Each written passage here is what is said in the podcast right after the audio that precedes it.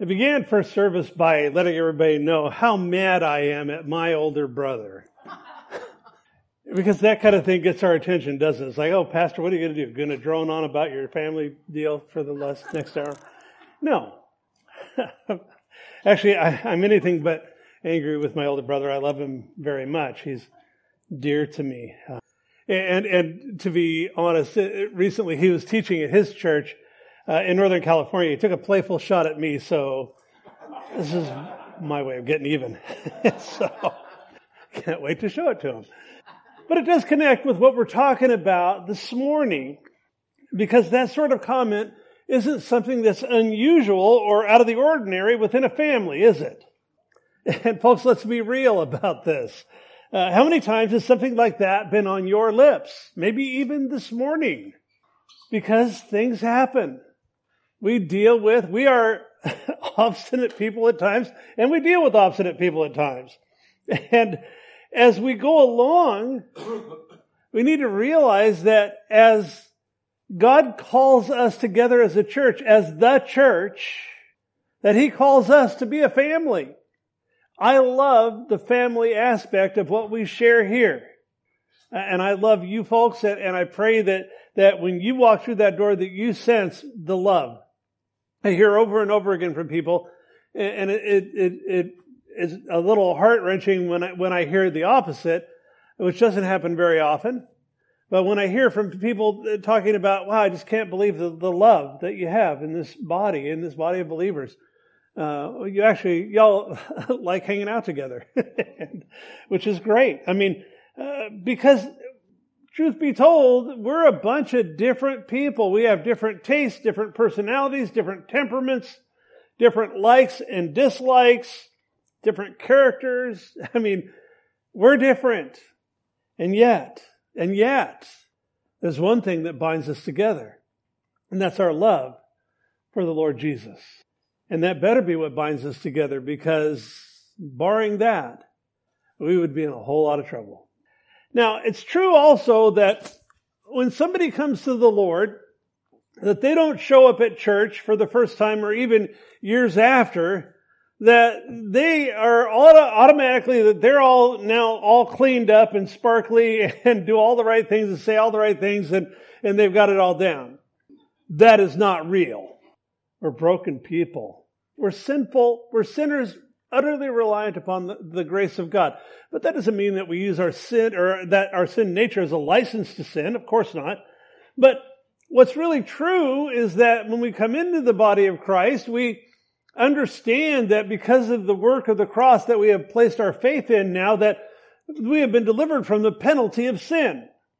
We also know that by the working of the Holy Spirit within the hearts of God's people, that we are delivered by the, the work of the Spirit from the power of sin. We don't have to sin. Do we still sin? Yeah, we do. But that's because the presence of sin is something that God is dealing with in each of our lives, each of our hearts, each and every single day. We call that the process of sanctification. We are being sanctified. We are being, we are declared holy at the moment of our conversion, but now we are practically being made holy. We are practically being cleansed from the inside out, changed doesn't happen overnight.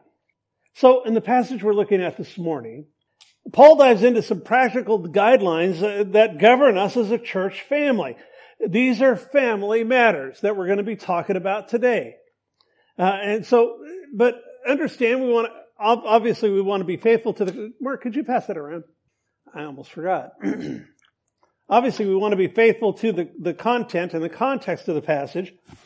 So I want to back up a little bit and just remind you that the apostle Paul, along with Timothy and Silas, had been traveling across the empire and they'd gone to the city of Thessalonica, which is the capital city of Macedonia. As they began to evangelize that uh, mostly Gentile city, many people were embracing Christ and abandoning their former idolatrous ways. And remember, we've looked at that. They were into some real darkness. Real darkness. And, and, and so Paul here writing back to them, uh, he and his companions, they'd only been there for a short time. So trouble came up. They had to leave and Paul had, uh, had invited Timothy, look, go back and care for that, uh, those newly born Thessalonian Christians and then come back and meet me in Corinth later on. And so here, months later, Timothy had rejoined Paul at Corinth and now he's informing him about the situation at Thessalonica. Paul in turn is, now he's writing back to this church and, and that's what we're looking at, what we've been studying for these months in First Thessalonians. So in recent weeks, we've been looking at his instruction to them regarding the coming of Christ. Looked at that in two parts. First, we looked at the rapture of the church as Jesus comes for his bride. And that's that moment in time where those who have died will rise first, and then those of us who are alive and remain will be caught up together with him in the air, in the atmosphere. And there we will always be with the Lord. We looked at that.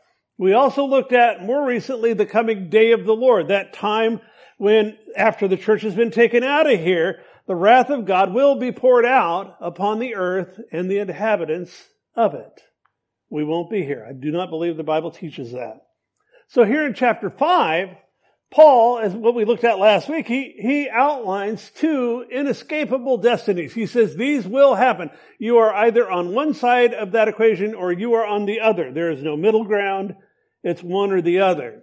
Either you belong to Christ and you will be caught up to meet with him in the air, or you will have to be part of what happens after that when you come into judgment and the wrath of God is accomplished in your life. So he talks about the destinies there, the certainty that every single person will, will experience one or the other. It, we looked at his use of the term we and us as opposed to they and them in this passage and the fact that we, the church, are not appointed to wrath. Thank God for that. So here, as Paul begins now to wrap up the first letter to the church, church at Thessalonica, he shifts to giving them a series of very practical exhortations in light of these events. How do we live as we wait for the Lord's return? Eh, because he doesn't just throw us in a box marked heaven when we come to the Lord. There are things to do. There, there are lives to be touched. There, there's a transforming work that needs to take place in our lives and in our hearts as we are now part of this thing called the church. The ecclesia, which is the set apart ones, the ones who, as we gather week in and week out, and as we spend time with one another, as we build relationships together, how do we interact? I want you to remember here too, as we look at this, that the church at Thessalonica was the very first church in Macedonia, which was uh, a region, a province of, uh, of the Roman Empire, northern Greece, roughly. It was also the second church in all of Europe, the first church being Philippi, where Paul and Silas and Timothy had just been when they arrived at Thessalonica, still probably had welts all over their bodies, Paul and Silas, because they had been beaten severely there. And so, by the inspiration of the Spirit, and through the work that Paul and the others were doing, these people are kind of figuring it out as they go. This is new stuff for them. So there were some adjustments that needed to be made. and they endeavored now to stand together. Uh, remember, as they stood against, they, they went, they were under harsh persecution. Many were suffering. And so now what they're trying to do is they're coming together as a body and Paul is giving them instruction because they're often standing in the midst of a world that was hostile against them. And you can only think, because he talks about them being a model church and that as the church there grew, that they were having influence on the region around them, you can, you have to understand that the opposition grew exponentially with it. So, they're going through it. They're going through tough stuff. And, as in any family, likely there were some among them who were not perhaps as willing as others to go with the flow. It's just the way that people are. There are also those who struggled, and some with uh, circumstances in their lives, or they struggled against authority, or because of lingering worldly habits, behaviors that they possess. And so, what Paul is doing is he's addressing these people.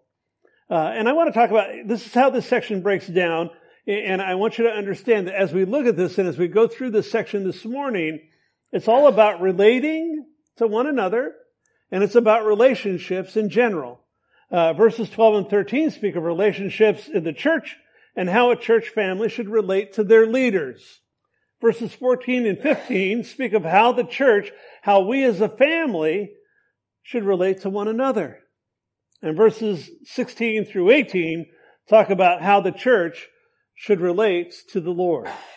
So let's begin in verse 12 here. Let's look at verses 12 and 13 and then we'll come back and talk about it.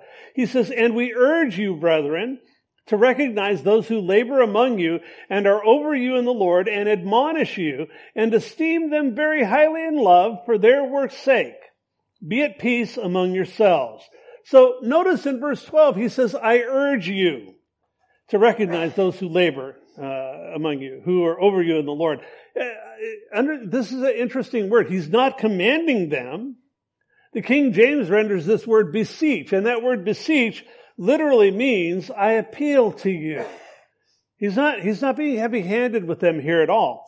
And I believe that's intentional. In Philemon, the book of Philemon, verses 8 and 9, Paul, he is asserting his authority there with Philemon, but as a leader, we see his heart as he appeals to Philemon in love.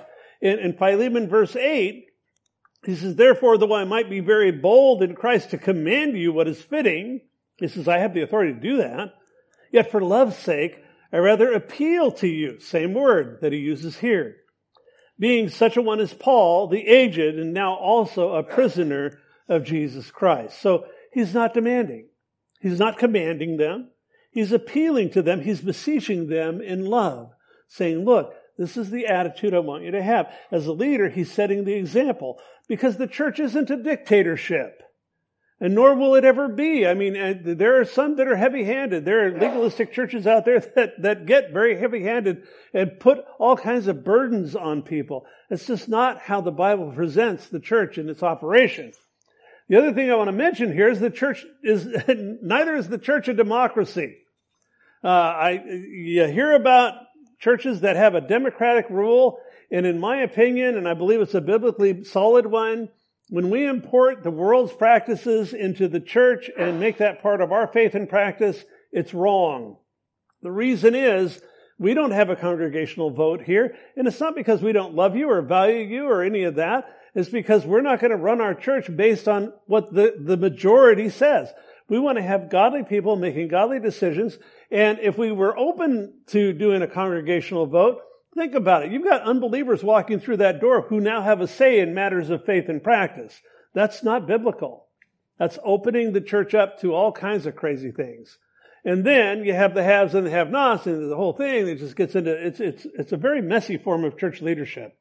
So, at the end of the day, we gotta realize that the church is a theocracy. And God clearly raises up positional authority within the church. So what do you mean, positional authority? Well, let's say you're driving down the road and you look in your rearview mirror and you see a blue light. and that gets your attention, doesn't it? Uh, I don't know about you, when I see, my foot immediately comes off the gas pedal. But, so you see a blue light in the rearview mirror and you pull over because that's what you do when you have a blue light behind you. And you look and, and, you're looking at this guy getting out of the car and let's say he gets out, he's got a pair of cowboy boots and some Levi's and a t-shirt wearing a ball cap backwards, you know, and, and, he comes striding up to your car and he says, can I see your license and registration? You're going to be looking at him and going, uh, who are you? what are you? And why do you have a blue light on your car? However, if that guy gets out of the car and you see a uniform and you see a badge, and especially if you see a gun, you're going to understand that that man represents the power of the police force behind him. That's positional authority. That's what it is that God, and he, it's not like he raises up cops in the body. Don't get me wrong. Don't take that too far. But as an example, that's what positional authority looks like. He's just a guy, like any other guy. And yet, he has, he has, he holds a position to where he has authority that's been delegated to him by the, the government in that case. In the case of the church, authority that's been delegated by God. Uh, we'll look at that more too as we go along. So, a couple of things about this. In the world, you see that the world runs on what I call power authority. Understand that. It's the, and that's the notion that, you know, if you want to keep your job, do what I tell you. If you want to make more money, work harder. If you want to climb the ladder, be better than everybody else. We all know what that looks like. That's not how kingdom authority works. Kingdom authority, on the other hand, is about going low. It's not about climbing a ladder. It's not about being more important. It's not about being, you know, yeah, we want to excel in, in whatever ministry God gives us, but it's about going low. Kingdom authority runs not on power authority, but on servant authority. Jesus says, if you want to be the greatest in God's kingdom, you better be the servant of all. We run in the, the, the principles that run the, the church are the polar opposite of the principles that run the world. And again, kind of sickening when I see a church adopt sort of a corporate structure where you have a top-down structure like the CEO and then all of that. When truly what the Bible presents is that it's an upside down pyramid. You have the, the pastor, he better be at the bottom. And that as he has been given delegated authority by God, that he, he, he rules in that sense that, that he is looking out for other people. And we'll look about that more as we get further down the road here this morning. The point in this is the effectiveness of anybody in a position of leadership in the church is directly related to their relationship with Christ. Let me explain. Matthew chapter 8, verses uh, 5 through 10, uh, we see the story here of Jesus with the centurion. He says, Now when Jesus had entered Capernaum, a centurion came to him, pleading with him, saying, Lord, my servant is lying at home paralyzed, dreadfully tormented. And Jesus said to him, I'll come and heal him. And the centurion answered and said, Lord, I'm not worthy that you should come under my roof, but only speak a word and my servant will be healed. Excuse me. For I also am a man under authority, having soldiers under me. And I say to this one, go, and he goes, and to another, come, and he comes, and to my servant, do this, and he does it. When Jesus heard it, he marveled. Now, this is one of only two places in all of the New Testament where Jesus marvels. And he marveled when this guy said this because he understood that this guy understood some things about the kingdom and about authority structures in the kingdom. Says he marveled, he said to those who followed, Assuredly I say to you, I have not found such great faith, not even in Israel. So, what the centurion is saying, he's saying, look, I give orders to one and I say go and he goes and another come and he comes. And the reason they do this is I am a man under authority. In other words, Caesar and all of Rome stand behind me as a centurion when I give orders to my soldiers. Delegated authority, positional authority. So it, it, he, what he's essentially telling Jesus is saying, look, Lord, I, when I look at your life, it's evident to me, and I believe that there is an entire unseen kingdom that stands behind you also. Therefore, you don't have to come to my house. All you have to do is speak the word. Because he understood that there was a whole kingdom represented in Jesus as he stood there before him. And he, he connected the dots in that sense. Jesus is impressed with this guy. Here's the principle. The effectiveness of leaders in the church is directly related to the throne that they bow the knee to. Say it again. The effectiveness of leaders in the church is directly related to the throne that that leader bows the knee to. That's why if, if you are ever in a church or in a fellowship where that is not taking place, one word comes to mind. Run. You've got to be connected to, to, to in a church where, where Jesus, I'll tell you what guys, I am an under shepherd. I am not the end of the line. I am a man under authority. And I get that. I serve the great shepherd, the archpoimen. The word shepherd is poimen, and the great shepherd, archpoimen, is, is how it's rendered in the New Testament. And we have to understand that there are authority structures in the church that God has established, and it's very clear that I'm not the end of it. We'll talk about that more too as we go, but truly, He is the one that we bow the knee to. He is the one that I feel very strongly accountable to. You know, he, the, the Bible says, let not many among you become teachers, for they shall incur a stricter judgment.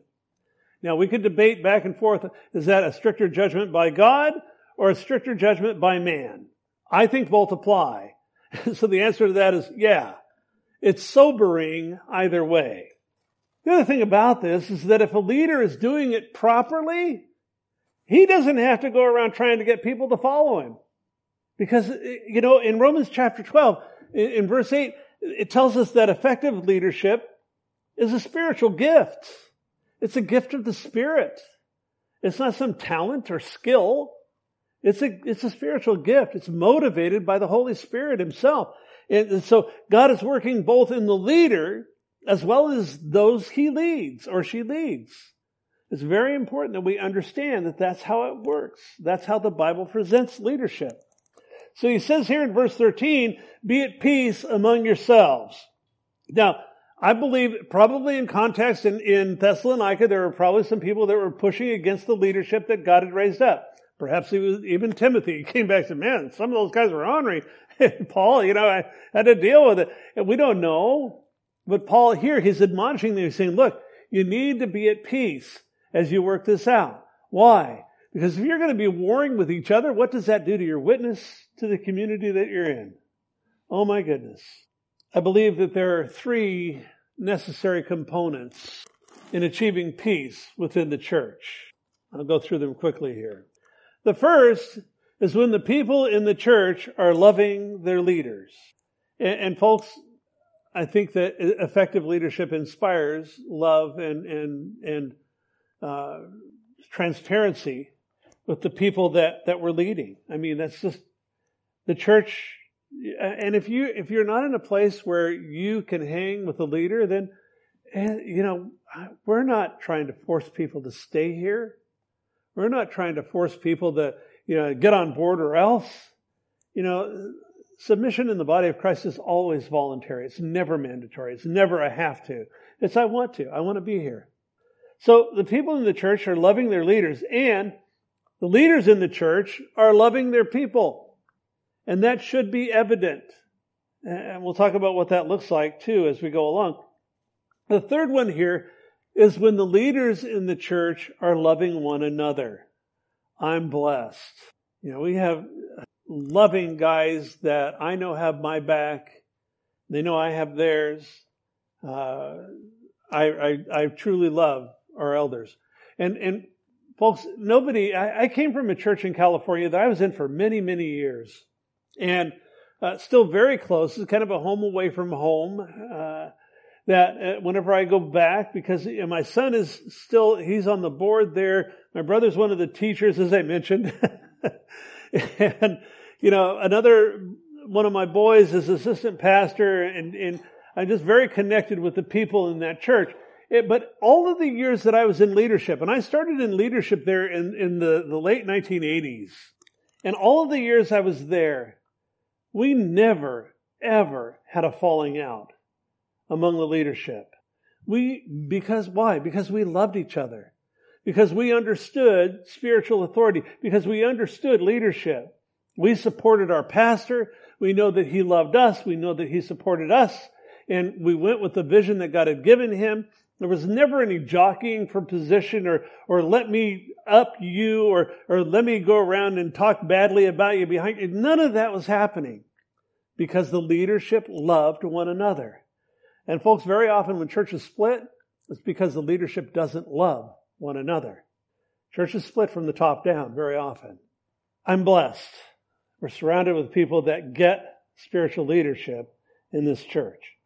The other thing about that is when all of those things are in place, loving their leaders, the leaders loving their people, leadership loving one another, there will be peace within the church. Now that doesn't mean that it's not hard sometimes. I like to tell people that I get tired in the ministry, but I, have never been tired of the ministry. I mean, because it's hard work sometimes. So is any other thing that you do. But it's a labor of love. Where things tend to get a bit messy is when any of these three are out of sync. That's why it's so important for us to keep short accounts. We'll talk about having grace, an abundance of grace for one another as we wrap up in a little bit. Uh, gotta have short accounts with one another. Verse 14, he says, Now we exhort you. That's a stronger word than urge, for sure. Exhort means I strongly encourage you. Like you, this is, listen up here. I exhort you, brethren, warn or admonish those who are unruly, comfort the faint-hearted, uphold the weak, and be patient with all. So Paul's exhortations continue here as he now addresses family matters between one another in the church. So when he speaks of warning those who are unruly, that's an interesting word. It's actually a military term that's used for when somebody steps out of rank or when somebody goes AWOL. That's where we get the term out of line. Hey buddy, you're out of line. So what he's saying is when people get out of line in the church, admonish them. And, and folks, that's sometimes not a pleasant thing. And where I draw the line truly is I want to just have an abundance of grace. Where I draw the line as a pastor is if someone's being injured. Either if they're being injured physically, of course, obviously, uh, but if they're being injured emotionally, or if they're being injured spiritually, that's when I step in. Uh, I laughingly say sometimes, yeah, I have a staff. Shepherds have staffs, but I keep it locked in the closet. And I will haul it out if I need to, but that's not my default position. I'm not running around beating people up. But I love you guys and I, I want to protect the body because shepherds both feed and protect. Moving on here, talking about being faint-hearted. Have you ever been faint-hearted? I have. Recently. it's a person that's wrestling. It's a, it's a guy or, or a woman who essentially says, Lord, if you don't hold me up, I'm down. Lord, I, I am wrestling with this thing and it seems so much bigger than my ability to wrestle it out. Uh, and, and, again, I've been and, and I've also seen people who are strong believers, strong in the faith. When a particular trial or challenge comes their way, they wrestle. And very often, that's where God does some of his best work is when we're wrestling it out when we're faint hearted, where we're going, I don't know how you're going to pull this off. I don't, I don't know how you're going to come through. And I'm just, I'm hanging on, Lord. I, you know, a pastor friend that would say, Lord, put cotton in your ears because I'm coming kicking and screaming. and, and there are those times where you just kind of have that, that thing. It's like, I'm really doing my best to just hang on, persevere through this. The faint hearted are those who are being stretched. All of us have been in that place. If we haven't been, we will be, likely. And, and folks, the last thing we want to do when we're dealing with people that are faint-hearted is to become critical of them. Because it might seem easy to me, that thing that that person's dealing with. My pastor used to tell me all the time, John, you gotta, you cannot start being the arbiter of what constitutes a trial in people's lives. If you're gonna shepherd the flock, you got to understand that for one person, a trial is a broken fingernail, and the next person, it might be the loss of a loved one. You don't get to decide. And that's good advice. The last thing we want to do is become critical. Oh, they should have that ace. That, I've been through that. That's nothing. No, that's not it. The other, the other part about that, if it's us in that place, uh, the last thing we want to deal with is people who become critical of us. And, and I wanted to say straight up, folks, because we are all in process, we don't shoot the wounded around here, nor will we. We gotta understand, we gotta have room for people to be people, for people to be wrestling, for people to be uh, just trying to get it worked out. Rather, what he says here is be the one that brings understanding, that brings comfort to that person. That's what they need in that moment. You know, you're going to pull through. Encouragement, uh, a kind word. Going all, along here, uh, moving on here, uh, he says to uphold the weak. Now, that might be a, a reference to a physical weakness. It could be that. I don't think it's dictated by the, the, the context of the passage here. I believe it refers to a weakness in one's spiritual life uh, as he as he's laying this out. Now remember, in the case of the Thessalonians, they had wondered and they were anxious about their departed loved ones. Remember, we looked at that in the last chapter. He said, look, don't worry about them. God has this covered. And I believe that they were weak in that. They were trying to wrestle it out. And what characterizes a person like this would be that they're often insecure or they're unsteady in their walk. Questions come up. Uh, and over the years, I've dealt with people that they'll come and say, Pastor, am I really saved? You know, uh, d- does God really love me? Uh, how can I know I'm really forgiven? I know what my past, I know what I've done, and I don't know. I mean, it seems like a tall order for Him to forgive me for that. Those questions come up, don't they? What, it's what happens when we're weak in the faith, when we are struggling spiritually. Doubts come in. People wrestle and they go back and forth, carry it with them. They struggle a lot. And it's a, sometimes people just have a tough, tough time dealing with these things. Again, and, and you know, something too, I, I think is true is one of Satan's favorite ploys is he, he has a tendency to hit us on our bruises. You ever, you ever have a big bruise or a sore spot and you hit that thing? And it's like, oh man, that smart.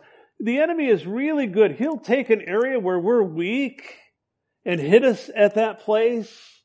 And, and, and his lies come and they begin, those, those, those, perhaps those doubts begin to compound and, and you begin to wonder and, and you're really wrestling out now. And, and, and folks, when you see that with somebody else, I want to tell you, be sensitive to the leading of God's Spirit in this. and I want to say up front, there is absolutely a place and a time for doctrine. We should understand good doctrine. We should understand Christian doctrine. We should study God's Word and we should know it well. However, chances are good that the person that is weak in the faith, that they don't need to be confronted about their weakness with a doctrinal dissertation. That's not what's going to get it for them. Mainly, what someone needs in that moment is they just need a friend. They need somebody who will listen to them. They need somebody that'll say, well, talk with me about it. They don't need a critical heart. They don't need somebody that's going to, you know, imply, oh, look how, you know, what a lousy Christian you are because you're wrestling or you're weak. No, they need somebody that's going to bring them comfort and encouragement. And sometimes from the scripture. I'm not saying that we don't. I'm saying that we don't hit people with the scripture on the front end when they need a friend. And we may bring encouragement, bring an encouraging word. I'm not saying we don't use it, but there's a place and there's a balance to be had in that. He says here also to be patient with all because I'll tell you what, this is what true Christianity looks like. It's when we have the ability to love uh, and to help difficult people, just like you and just like me. When we have that ability, when we are walking in that ability, when, when we are, are understanding that we're all in this together and, and that, that there's not a pecking order, there's not uh, uh, the, you know, I used to, as a younger Christian, I would, I would talk about people who are self-appointed super saints. We're not doing that here. We're just, we're just wanting to spend time together, to love one another, to, to do life together, and to see what God wants to show us together. That's when Christianity clicks. That's when we understand that we are weak and fallible, sinful people that are utterly reliant upon the grace of God as we walk. The point in this is if you're looking only for perfect people to minister to or to minister with, you're going to have a really, really small group of people. Like nobody, if you're being honest. Verse 15. He says, see to it that no one renders evil for evil to anyone, but always pursue what is good, both for yourselves and for all. Now, remember, as I mentioned, the Thessalonians, they're being pushed around a lot. And so Paul is giving them critical instruction here on how to deal with that. The word render here in verse 15 it's actually, it's an accounting term and it means, it's like if I'm standing at a cash register and I've just paid, you know, the checker my, for my groceries, you know, I give a couple of twenties or whatever it is, and they're rendering change, they're going to pay me back what is due in that moment for, for my groceries. And in context here, what Paul is saying is don't even think about paying somebody back. Don't render evil for evil. If someone has treated you poorly, if they've done something wrong and wronged you in some way, it's not up to you to make the account even on that. He said, don't do it. That's a slippery slope because then guess who's in sin? Yeah. And I, again, I just got to be honest with you. I wrestle with this. I do at times. You know, I don't like it when people tailgate. Oh my goodness. I want to show them. Think about it. Somebody pushes you. What's the first thing that comes to your mind? I'm going to push them back. Yeah. We'll look at how we deal with that in a few minutes. I'll come back to that. I'm going to let that hang for the moment. Verse 16, he says, rejoice always. Now, by the way, this is the shortest verse in all of the New Testament. That's right. First Thessalonians 5.16. And you're probably thinking, if you're a Bible person, you're thinking, no, no, no, no. It's in, it's in, it's in John chapter 11 where, where it says Jesus wept. No, it's not. And now that's the, that's the shortest verse in the Bible in English. The shortest verse in the Bible in Koine Greek is here. It's shorter. So, what's the benefit in knowing this? Not a thing. Not a thing. I just wanted to bless your heart with some Bible trivia in the middle of a serious talk. So, but that's true. Uh, it is actually a shorter verse than Jesus wept when he says rejoice always. So I was looking at this and I started thinking about there's an, uh, an old, it's a kid's praise song, uh, that has the lyrics, uh, joy is the flag flown high from the castle of my heart. Uh, and it, it, that repeats several, I, I, hear it in my mind. I want to sing it, but you, everybody leave. But it says, joy is the flag flown high from the castle of my heart when the king is in residence there. And for years I would think, that's kind of a goofy song. Well, it's probably not goofy to the kids. They don't, they're not connected other than it's fun to sing. But, so what does that mean? And uh, truly what it refers to is in ancient times when a king was there at his castle or a citadel or wherever his residence was, that when the king was in residence there, the flag would be up. It would be flying and you could know if you're walking by the castle, the king's home. If there's no flag, no king. All right. I mean, that was just the rule back then. So as we look at this, notice he doesn't say, be happy always, because joy and rejoicing are a very different experience than happy. Folks, you gotta understand that. The Bible tells us the joy of the Lord is my strength. It's not being happy is my strength because happy is effectively communicated to me through my circumstances. Joy, on the other hand, is much deeper. It's communicated to me by the Holy Spirit. That's why the fruit of the Spirit is love.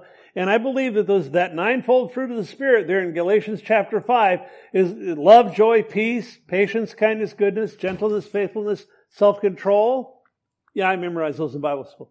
But the point is, is that it's love manifesting as joy.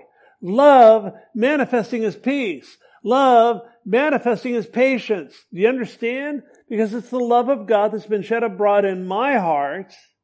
This is what counts. And that's His love in manifesting in different ways in my life. Here, He says, rejoice always. He doesn't say be happy always. So I can be in tough, tough circumstances. I, mean, I, I, I, can be going through painful times, hard times. When I begin to think about and realize in the midst of that that Jesus died for me, that Jesus loves me, that one day soon He's going to take me home to be with Him forever and I will not have to worry about all of this. Until then, He's given me His Spirit, the Holy Spirit of God living within me, guiding the course of my life. All of that while I'm here all of that brings immeasurable joy in my life. I can rejoice always because regardless of my circumstances, even when and especially when it's tough, because the king is in residence here. That's why he says rejoice always. Verse 17, pray without ceasing. Now, that's an interesting phrase because in the original, again, the, the pray without, the without ceasing part, it means to pray chronically. This is pray like you have a bad cough. Have you ever had a cough? It's like every time you try to get a breath, okay, Lord, I, am just going to pray to you right now. And, I'm not saying that you hack your way through your prayers. That's not it. But what he's saying is that you need to have an attitude of prayer in your life to where that's what your default position is. You just pray. Lord, I don't like the way I behaved towards my wife this morning. I pray. Lord, I don't like what happened over here. I pray. Lord, I want you to empower me to do this over there. I pray. Lord, I'm worried about my older brother because now he's going to think I'm mad at him. No, I'm just kidding. I'm not going to pray about that because he'll know. But the point is, is that it's an attitude of our heart. It's an attitude of prayer. So he says in verse 18, he says, in everything give thanks. For this is the will of God in Christ Jesus for you. So, first of all, if you're a person who is searching out God's will for your life, here it is. the things we're looking at this morning should keep you busy while you work the rest of it out. Notice he says in everything. And I, this is important. He, he says in everything, give thanks. He doesn't say for everything, give thanks. That would be unreasonable. You know, sometimes life is just plain hard, isn't it?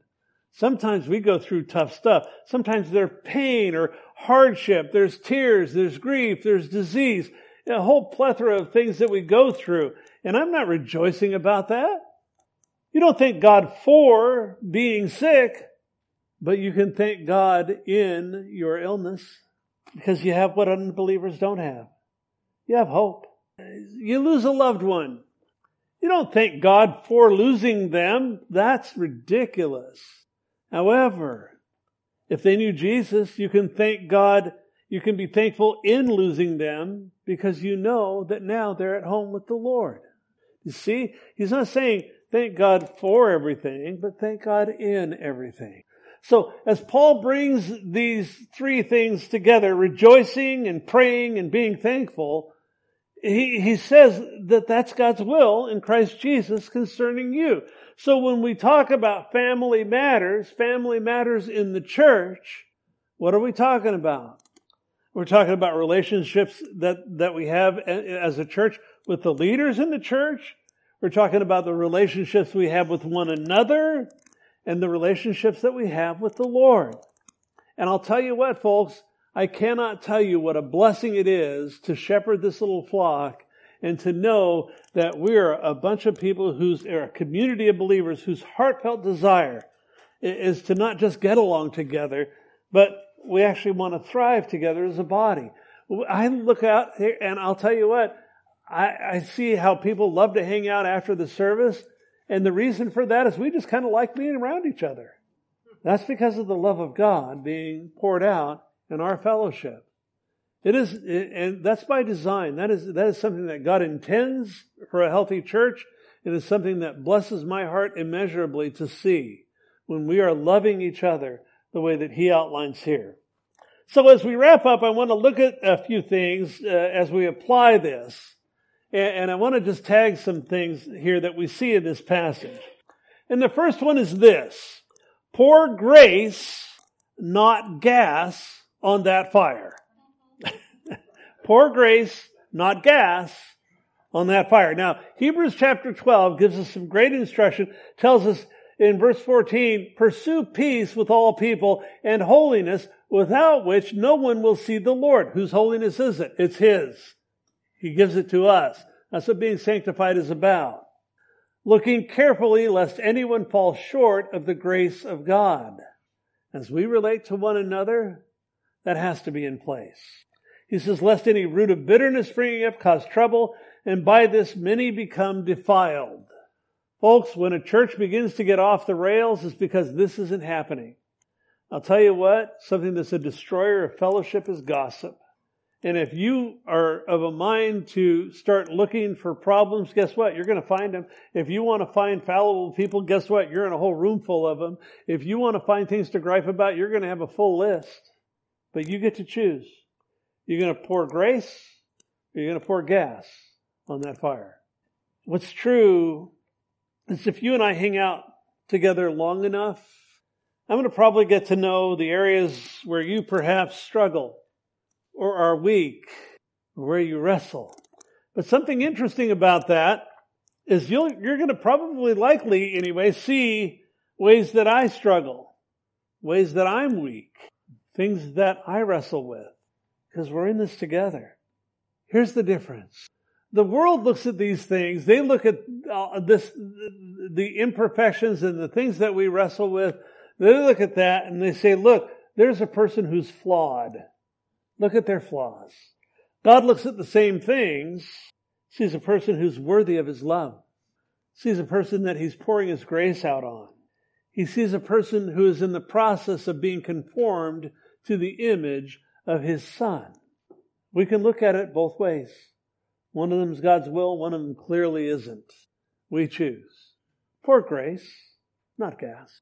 In practical terms, all of us want the grace of God to apply to us, don't we? We know the areas where we fail. We know our shortcomings. We know the areas where God has still got a lot of work to do. I sure know mine. You gotta understand that in wanting God's grace in my life, I've got to be of a mind to extend that same grace to others. That's how the body works. It doesn't work because we've got it all together, gang. We're all in process. It works because we have grace. Understanding first the grace of God that's been poured out on me and then pouring that out amongst ourselves with one another. Next thing I want to look at is destroy your enemy, or at least try. so here's the deal how to deal with when you're faced with a relationship that's gone south, that's gone sour. Or you're dealing with a coworker that doesn't seem to understand what the word nice means. or that person in church who it seems outwardly at least uh, that that that person snubbed you. Romans chapter 12 verses 18 to 21 say this, if possible, so far as it depends on you, be at peace with all men. Never take your own revenge, beloved, but leave room for the wrath of God, for it is written, vengeance is mine. I will repay, says the Lord. And then Paul quotes Proverbs 25 here. He says, but if your enemy is hungry, feed him. And if he is thirsty, give him a drink. For in doing so, you will heap burning coals on his head. Now, couple of different ways to look at that. I've heard it taught a couple of different, I've taught it a couple of different ways over the years. One is that in ancient times, they didn't have like Bic lighters and they ran around saying, hey, let me help you with your fire. No, they had to keep the fire going. They had to keep the coals going. And they had this like this clay vessel thing that they would stick on their head and it had a little channel in it to put the coals if you transfer your fire to somebody else. So you could look at it as this person's being hospitable, somebody's being mean to them, and they're heaping burning coals on their head. Yeah, you could look at that that way, but I really believe the other way that you can look at this, and I believe it follows the context a whole lot better, is if you are treating someone kindly who is treating you badly, that you are putting the weight of conviction on their head for the things that they're doing. And that there is a weight of conviction that happens. I don't know how many times you ever talk to somebody that you point something out and they're like, Rare! because they don't like what you said. He's, he says, look, be kind. Heap burning coals on that person's head. Either way, he says in verse 21, in, in, there in Romans 12, he says, don't be overcome by evil, but overcome evil with good. So essentially what's being said here is if I'm dealing with someone who to one degree or another is my enemy, the way to resolve that is to destroy that enemy. How do you destroy that enemy? You make that enemy your friend. Now you might be thinking too, okay, well, Pastor John, you don't know that person like I do. they ain't going to be my friend anytime soon. That might be true. However, Paul is clear here in verse 18 of Romans 12. He says, as far as it depends on you, pursue peace with all men. Here in 1 Thessalonians, he says, pursue what is good for you and for them. He's saying, look, don't worry about them. Worry about you. Uh, he's saying that's the attitude of the heart that you need to have. You can remove that person from enemy status in your own heart and mind. Whether or not they actually succeed or you actually succeed in making that person your friend. That doesn't change the fact that that's the attitude of the heart you need to have in dealing with difficult, obstinate, or unlovable people. That's what he says here. So how do you deal with somebody that, that has kind of got enemy status in your mind, you destroy that enemy. You destroy that enemy by at least making overtures, by making that person your friend. That's how it works. Something that's interesting about this, uh, I was thinking about this, and I don't know if it's still the case. Do they still have like 10 most wanted in the post office? I, used to think, I had this mental thing, because I've had people that have done me really wrong in my life. I mean, I, I was betrayed by a guy that worked for me one time, cost me like $130,000, and then he came walking into my business one day, and I walked up to him and I hugged him and told him I loved him, and it was it totally blew him away, blew me away too, because that wasn't the response I thought I'd have. That was the Lord. My point is, is that you know, this guy, he had been on the post office wall in my mind, in my heart. It's like, yeah, you know, I just think about the guy and I would just, it would just like, Ugh. and I realized I got so convicted about that as, as I was feeling so bitter towards him. And the Lord essentially said, you need, you need to take him down off the wall there. Whether or not you're ever friends with him again, and I wasn't, but I was at least able to love the man. That's not something that we can produce in ourselves. Left to myself, I'm an Andre grouchy person. But that's something that God can produce in me and through me as I deal with other people who are difficult. Leave room for the grace of God. Destroy your enemy, or at least try. Thirdly, final thing I want to look at here is power authority or servant authority. Now it's true that all of us, every single one of us are leaders in one fashion or another whether it's being the leader in the church or it's being a mom or it's being a husband or it's being a manager at work or whatever it is. All of us lead in some way. Power authority uh, looks for what's in it for me. Servant authority looks for what's in it for you. We choose. Power authority comes from me being the top dog. Servant authority is derived from bowing the knee to one's Lord and Master. Again, I, I love that as we follow the Lord, Paul says, imitate me as I imitate Christ. And what he's saying is, is I'm not the top dog here. Even the great apostle, capital A apostle Paul, understood where he was in the order of things. He understood servant authority. Jesus gives us a perfect example of servant authority in John chapter 13. One of my absolute favorite passages. I believe it should be leadership 101 for anybody aspiring to a position of leadership in any endeavor. There, Jesus, the night before, he knew that by the next day, at that time, he would have been to the cross and in the tomb.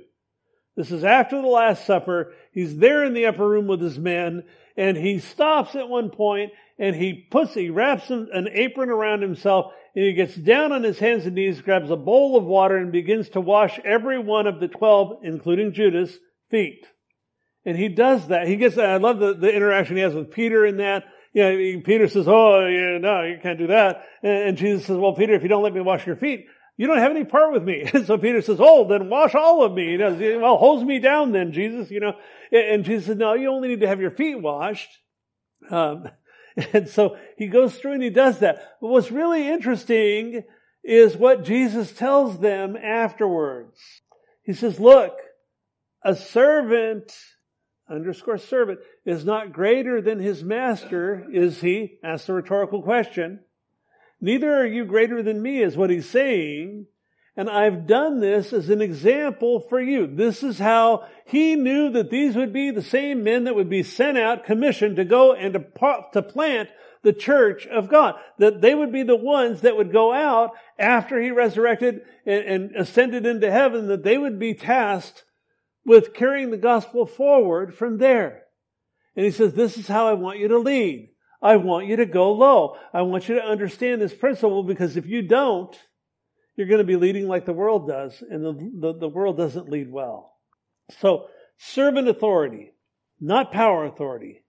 Folks, with that in mind, let's look at others here in the family of God that He has called us to be a part of. And let's assign great value to them. He says, look, esteem one another as more important than yourselves. That's a function of servanthood. That's a function of going low. Let's per- pursue beneficial things on behalf of those who are wrestling. Let's come alongside, not with a critical heart, but with a heart of encouragement, consolation, whatever they're going through. let's speak truth to one another in love. Let's surround fragile, weak people and encourage them, hold them up. That's how we get along in the body of Christ. That's the instruction from God's Word that I truly believe He wants us to have because as we do this, the church functions as she was designed to function. When we begin importing all kinds of worldly garbage into this whole thing, we're going to have a mess. Uh, and I like to tell people, not on my watch. I, I have no interest in running this thing like a corporation. I have no interest in running this thing uh, with power, authority. I want for us to just simply seek the Lord together and see what He wants to do among us. What a blessing you guys are to me in this. And as we walk together, we walk in the realization that sooner or later, soon enough, I hope very soon, together, we're going to go to the other side. That's exciting to think about. That's exciting to entertain. That's exciting to hold on to. Father, oh, uh, you say rejoice always, and I just rejoice. We rejoice together in you, Lord, that, that you have called us to be a part of this little church and this little community. And, and Lord, I love that, that the church that got the, the big report card, the great report card in the book of Revelation was the little one. You said you have a little power. You've kept my word. You're doing what I've called you to do. And let us be that church, Lord. We're all flawed. We're all goofed up in different ways, and yet we love you. We want to be a light in this community for you.